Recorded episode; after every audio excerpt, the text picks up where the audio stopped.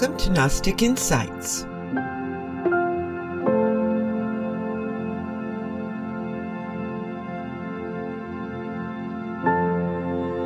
My name is Dr. Cyd Ropp, and I'm your host.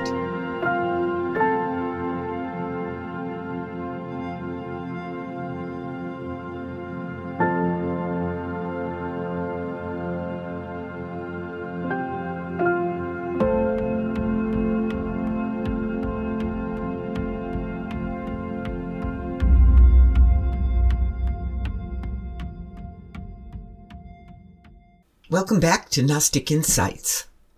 It's been a year since we've been recording these Gnostic episodes for GnosticInsights.com, and I hope you have gotten some gnosis out of this experience. What I'm doing is sharing with you my ideas about Valentinian Gnosticism and what I've learned in my studies for many years. The first time I appeared as a guest on Aeon Byte Gnostic Radio, Miguel Conner asked me would I like to compare and contrast Sethians to Valentinians, and I said, well, no, because I know nothing about Sethians. What I know is the Valentinian scripture, primarily as revealed to us through the tripartite tractate of the Nag Hammadi. But I think it's about high time that I did attempt to compare and contrast Sethian Gnosticism with Valentinian Gnosticism, and I've promised you this on many occasions, so here goes. The first thing I'd like to share concerning the Sethian Gnosticism is that it is very unlike the Valentinian Gnosticism that we have been studying here for the last year. In my opinion, the Valentinian Gnosticism makes logical sense. It actually begins from a first principle being the Father, and it, in a reasonable and logical way, unfurls creation, first in the ethereal realm, and then in the material realm. And everything that happens, happens for a reason. You can almost guess what's going to happen next. It makes sense. So far, what I have learned concerning this Sethian Gnosticism is that it doesn't make as much sense. It's more of a series of stories that are mythological in nature. They are kind of random in their goings on the what happens next can go left or right. The who is involved seems not to be based upon, uh, boy, this is really hard to explain. But it's random. To me, it looks like it's chasing a lot of rabbit tracks. First, we're going to think about this, then we're going to go here, then we're going to go there. Oh, let's pull in these characters. Oh, now we're going to rape Eve. It, it is not a logical progression. And I'll speak of some of that as the episode goes on. But to me, this is not exactly what I would call gnosis. And gnosis means reason and knowledge. Gnosis proceeds from the Father. Gnosis isn't written and built up by us humans down below. And to me, the Sethian myth appears to be more conjured up than derived from above. Remember, your gnosis has to be reasonable. The gnosis needs to make sense. Gnosis isn't like scholasticism where you are required to learn and memorize a set of names and occurrences. And you need to have them just right in order to perform this ritual of a quiz or a test. And then you have to pass it in order to proceed and to rise in status. The Valentinian Gnosticism is simple. It's absolutely simple. We come from the Father and to the Father we will return.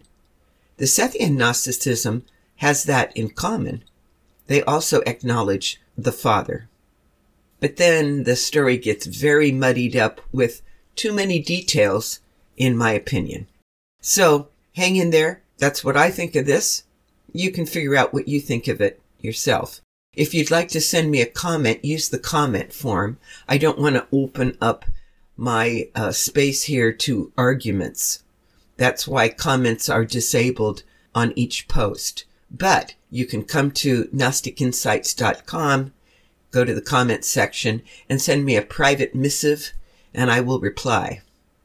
So, onward and upward, and here's the rest of the episode. Fortunately for me, I recently ran across a wonderful website that has gone up relatively recently in about the last year. It's called Gnosticism Explained and it's being written by a fellow named Daniel McCoy.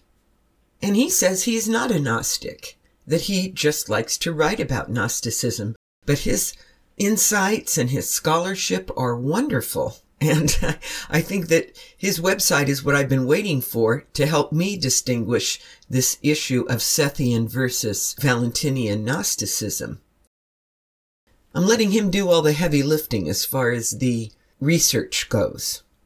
And what I'm presenting to you is right out of his website. I wrote to him, I asked permission to lift his beautiful words and use them in my podcast, and he said to go for it. But I recommend that everyone go to his website, which again is called Gnosticism Explained. In his own words, his website strives to provide a reliable, accessible, and engaging introduction to the type of early Christianity known as Gnosticism, with scholarly sources cited throughout. He's also taking the various books out of the Nag Hammadi and retranslating them from English into more understandable English in a similar manner that I did with the Valentinian tripartite tractate in my own book, The Gnostic Gospel Illuminated. So he is doing a whole series of Gnostic translations at his website. Daniel also does a very good job of explaining the history of the early Gnostics and as I said, he's using good scholarship and footnotes and taking information from various books that we are already familiar with, such as Layton and Brakke's The Gnostic Scriptures and the Nag Hammadi Scriptures, edited by Marvin Meyer. Now, Daniel usually refers to Sethians as classic Gnostics instead of the term Sethian, because these early Gnostics, these classical Gnostics, did not refer to themselves as Sethian. The term Sethian actually originated with a third century heresiologist. And a heresiologist is obviously someone who studies heresies. The term Sethian was coined by Hippolytus of Rome, the heresiologist. But the group actually just called themselves Gnostics. The reason why various heresiologists and scholars call the classical Gnostics Sethians is because of their emphasis upon the third son of Adam and Eve, who was called Seth. The fourth and fifth chapters of Genesis of the Old Testament of the Bible speaks that after Abel was murdered by Cain, Eve became pregnant again, and she named that son Seth. Genesis 5 3 says that when Adam had lived 130 years, he became the father of a son in his likeness, according to his image, and named him Seth. Now, Sethians, or as Daniel likes to call them, the classic Gnostics, part of their creation mythology is that archons had raped Eve shortly after she was created. But Eve's spirit had left her body before the rape began, and that this purely fleshly intercourse between the archons and Eve produced two fleshly sons. Later, Eve had voluntary sex with Adam, and because it was voluntary and loving, their spirits, their spiritual likenesses were fully intact and present. We would say the one was within them, and then the one was transferred into the offspring. Seth was conceived as another seed, a spiritual seed, and we call that spiritual seed again the one. And it encapsulates the fullness of God. And then it said that the sons of Adam and Eve founded races of people according to whether or not they possessed this spiritual seed. See, right off the bat here, I begin to disagree with the cosmology as laid out by the Sethians. I have a Valentinian perspective. And in my Valentinian perspective, life itself can only be brought through the one. You can't have archons who are immaterial beings. They are not physical. How can an archon rape a human? how can she become pregnant by an archon and give birth to a child that has no vessel of the one being carried in it? It isn't possible. It would have to be a type of virgin birth, obviously, since there aren't two people involved. And it would be an evil or archonic virgin birth. The Sethian mythology says that Eve's one spirit had departed from her by that time. Now we think that if your one departs, then you are essentially dead. Your parts of your body might still be going because each of the parts of your body, each of the living parts of your body from the cells on up, those are the property of the fullness of God. They are inhabited and organized and run through the one Spirit of God. So it's difficult for me as a Valentinian to imagine how it is that an archon can impregnate a human woman and how her spirit could have left her first. That would be the archon impregnating a dead human woman. It just doesn't quite make sense to me.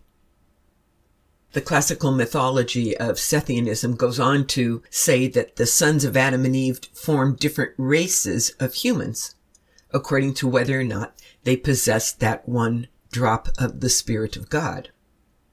And since no spirit had been uh, imparted into Abel or Cain, their races only cared for sensory pleasure and earthly well-being and had no capacity for serious spirituality. But since the race of Seth was carrying the one Holy Spirit, then it is a spiritual race and it can achieve gnosis and commune with the fullness of God. So Sethians tend to believe that there is a spiritual race of humans on this planet. And if you're a believer, then you believe that you are of that spiritual race and that there is another race of humans on the planet that have no capacity for spirit because they do not have the fullness of God within them. And this is where I would strongly differ with the Sethian cosmology. I would say that, yeah, we can easily observe that there are spiritual types of people and unspiritual types of people, but that everyone will be redeemed. And just the fact that the human is alive and walking around on this planet means that they are carrying with them the seed of the fullness of God. But they, their eyes are blind, their ears are deaf, they do not perceive the holiness of their instantiation. They are only identifying with the work of the demiurge, with this physical, material, sensory plane. But I wouldn't say they don't have the capacity for it. Because even the Sethians believe that a person can take upon themselves the one Spirit of God, and that that will change them from the race of the unspiritual into the race of Seth.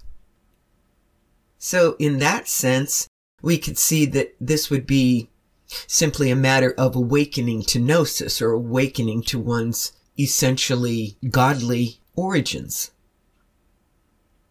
But not that they are of a different type. Now, if we really wanted to go out on a limb here, we could imagine that the original race of humans, the um, Cain and Abel, maybe they were proto-humans. Maybe this is an ancient way of discussing the difference between Neanderthals and uh, Homo sapiens, or any other, plug in any other proto-human pre-Homo sapien race. Those could be the original, quote, sons of the archons, so to speak although I don't think it would have happened the way they said. But if you want to refer to a type of human that has no capacity for rational thought or realizing that they are the fruit of the fullness of God, and then it, those are possibly animalistic type of quote humans that would be proto-humans. And then there was definitely a jump about 50,000 years ago is what uh, Archaeologists believe that there was a huge jump in our brain capacity and suddenly our forebrains grew and we became rational, reasonable, modern humans. Maybe those modern humans are the children of Seth, is a way of putting it, as opposed to the earlier proto-humans that were wiped out in the flood. That it would be a different way of looking at that concept but it doesn't really say that in any of these books. That's just me wondering out loud. However, the idea of belonging to the race of Seth caused the early classical Gnostics to believe they were set apart from the other people around them, that they were a special race. The other seed from which Seth had come was from an incorporeal and incorruptible world that was starkly different from this world. And we call that other world the fullness of God. And the memory of that other world is paradise. So Valentinians would agree with the Sethians on that concept that we down here in this material world, that this is a fallen world and that it's a poor substitute, a deficient imitation of the fullness of God and paradise. So we are in agreement on that fact. And as I mentioned, both the Sethians and the Valentinians did believe that when a person was baptized as a classic Gnostic, they were reborn or adopted into the race of Seth. And Thus, what one chose whether or not to be part of the race of Seth by choosing whether or not to be a Sethian or a classic Gnostic. So baptism conferred the imbuing of the Holy Spirit upon the person and assured their return to the fullness of God and paradise. But if you've been listening to the last year of my podcast episodes, I maintain that Everyone already has the Spirit of the fullness of God within every cell of their being. And so everyone is redeemed by the Christ who came to redeem all of us. And it doesn't rely upon being baptized or partaking in any other particular kind of ritual in order to readopt or reawaken this Spirit of God that we are inherently imbued with. Gnosis is called remembering and we all are carrying around a dim remembrance of the fullness of God, of our soul's existence prior to being incarnated on this material plane. The Christ redeemed us already, and so we will be returning to the fullness of God. The ancient Gnostic texts that are considered classical Sethian texts are the following. The Secret Book of John, Zostrianos, Allogenes, Marsanes, the Book of Zoroaster, the Revelation of Adam, the Reality of the Rulers, the Three Forms of the First Thought, the Holy Book of the Great Invisible Spirit, also known as the Gospel of the Egyptians, the three steles of Seth, Melchizedek, and the thought of Norea. All of those texts share readily identifiable features that seem to point to a distinct social identity, such as an emphasis on the figure of Seth and the particulars of their cosmology. So why don't we go ahead and jump over to the secret book of John and look at that cosmology and compare it to the Valentinian cosmology we've become so familiar with over here at Gnostic Insights. The secret book of John says that in the beginning was the Father, that is the illimitable before God, bigger than any God.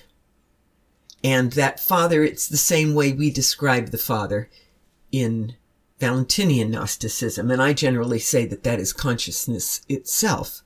And the Father was sitting there all alone. There's nothing going on. There's no creations yet. And the Father is, so to speak, staring out into emptiness around him, which the book of John describes as a luminous spiritual water. And the Father sees a reflection of itself. In the Valentinian scriptures, we call that first reflection of the self the son or the child of the father.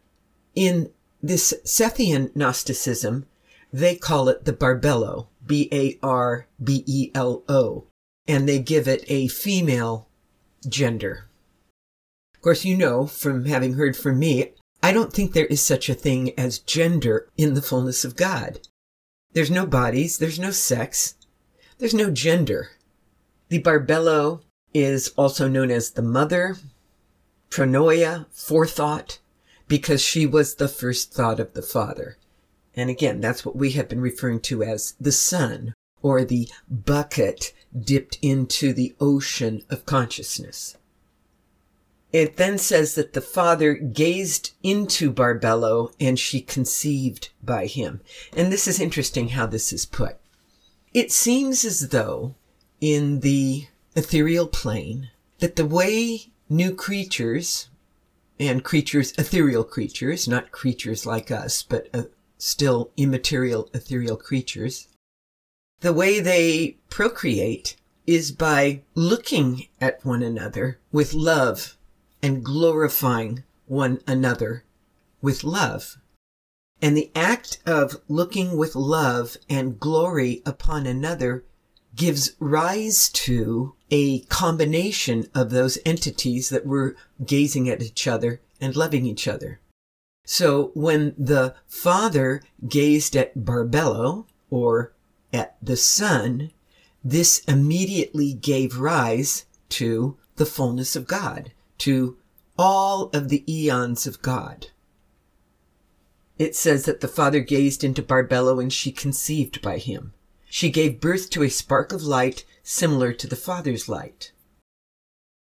Now they call that spark of light the son, which is the self-generated, also called the autogenes, since he was identical with the Father.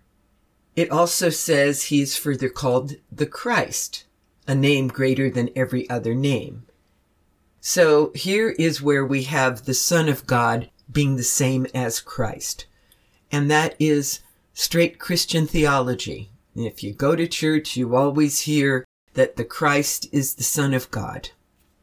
In Valentinianism, the Christ is a different creation than the Son of God. The Son is the first creation of the Father, and out of the Son comes the fullness of God, and then out of the fullness comes the Christ. But here, in this Sethian version, the Christ is identified with the Son, and this is the child of Barbelo and the Father.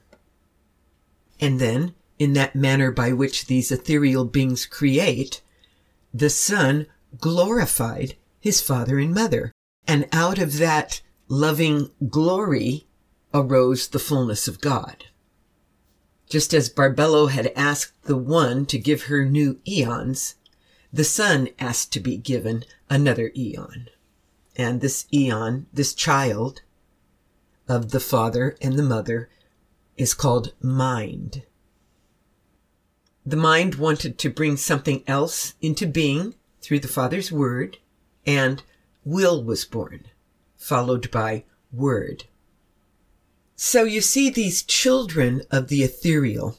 They are not necessarily the way we would think of children or people. They are concepts.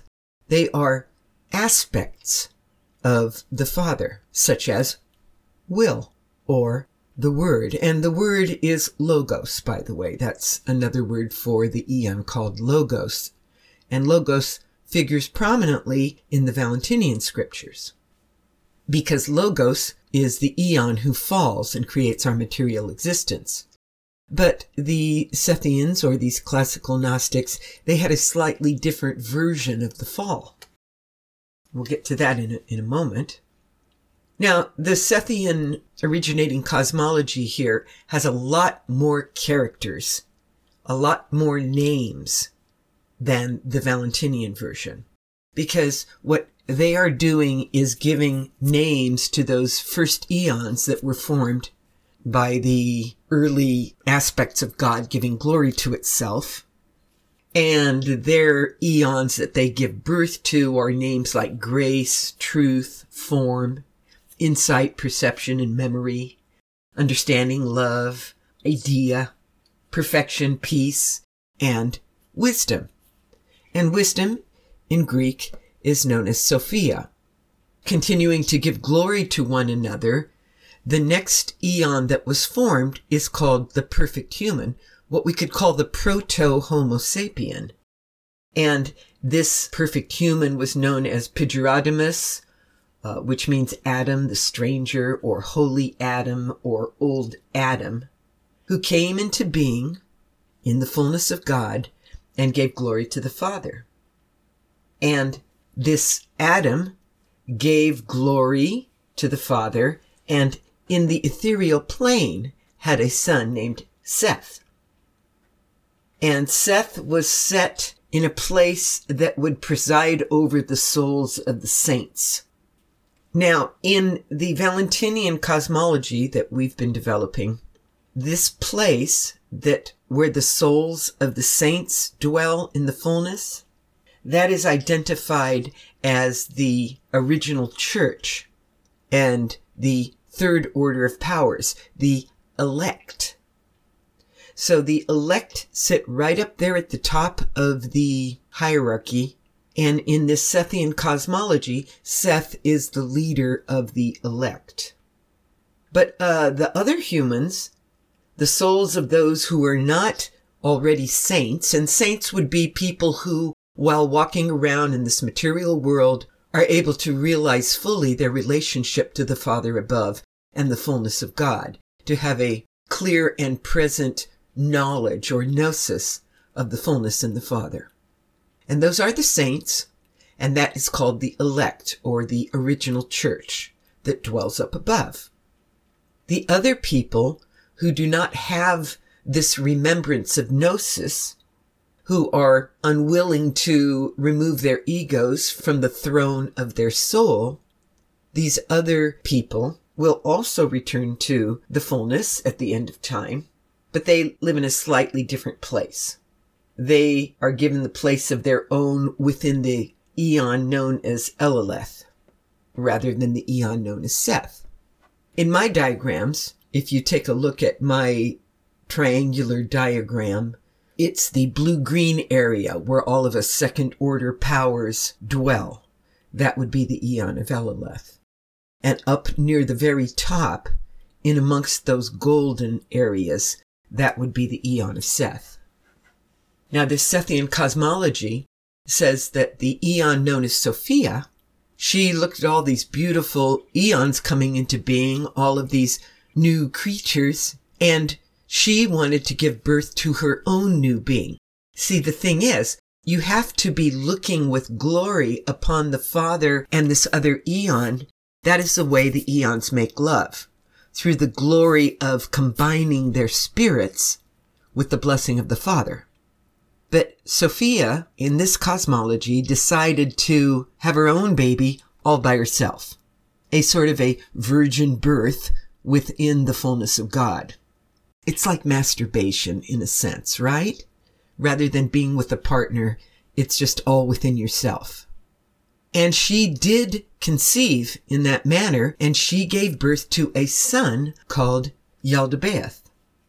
And because this new entity had been conceived by Sophia all by herself, Yaldabaoth in no way resembled the other eons in the fullness of God. Instead, it was hideous and misshapen. It says it was like a snake with a lion's head, and its eyes burned like lightning. So, because she was afraid of it and so ashamed of what she had done, she cast Yaldabaoth out of the fullness of God. She pushed him out, and it was the fall of Yaldabaoth that was the fall that creates this material universe. And because of Yaldabaoth's foolishness, he was wicked and ignorant of where he came from. He belligerently proclaimed, I am God and there is no other God beside me. And he gave birth to 12 archons who then generated new archons. And then there were eventually 365 archons, one to rule over each day of the year. So this is your Sethian cosmology. In Valentinian cosmology, the eon who falls is not Sophia or her son Yaldabaoth, but rather the eon known as Logos. It's more heretical to modern Christians to think that because in the Bible it says that in the beginning was the Word and the Word was with God and the Word was God and there was nothing that was formed that was without this Word. And that word, of course, is Logos. And so the Valentinian cosmology implies that it's the Son of God who falls and creates this horrible world, who becomes the demiurge.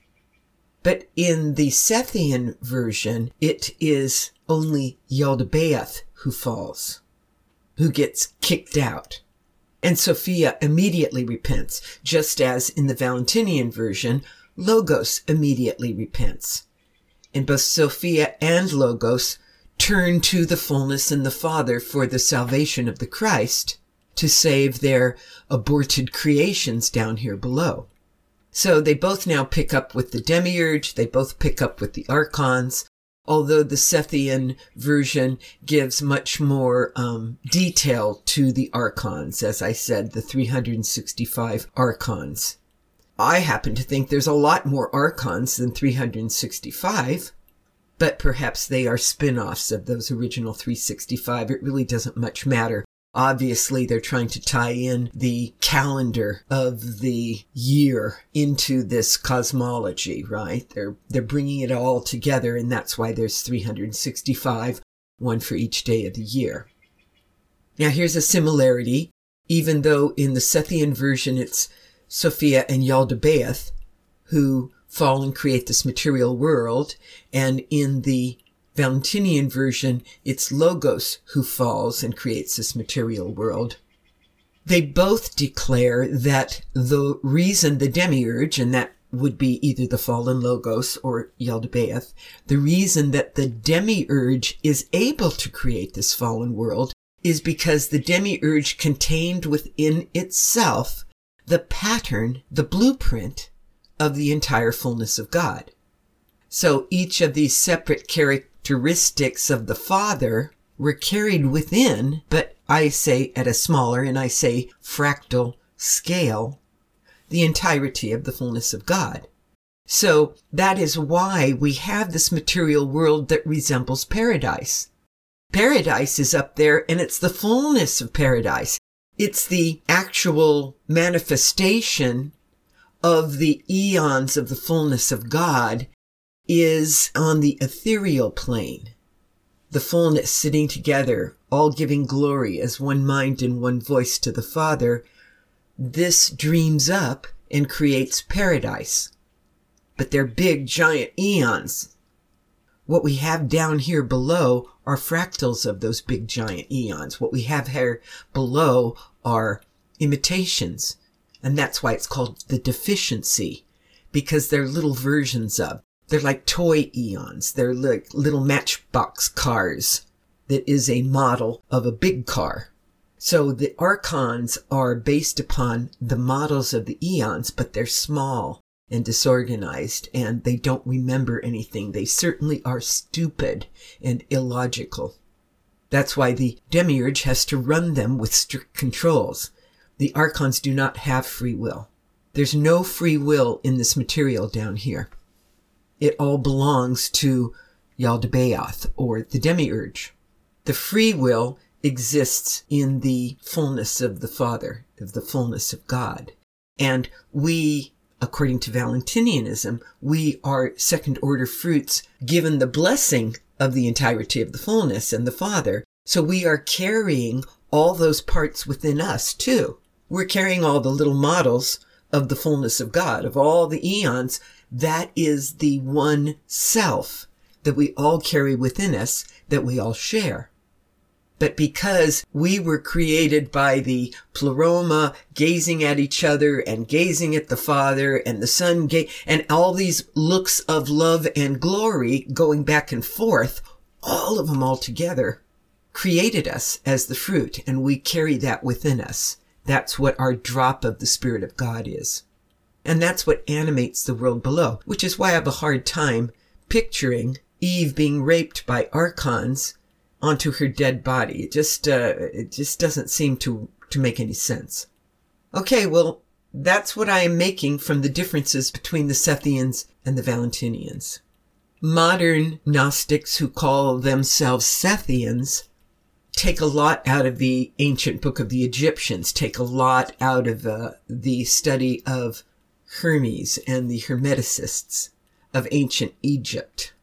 And they believe that that is what was brought forth and brought forward into history and what became the classical Gnostic Sethians. But that is not my form of Gnosticism because what you have for me here, it's almost like one of the ancient heresiologists looking at Sethianism from the outside, whereas when I look at Valentinianism, I look at it from the inside. Okay, that's all the time we have for today. Thanks for spending this time with me.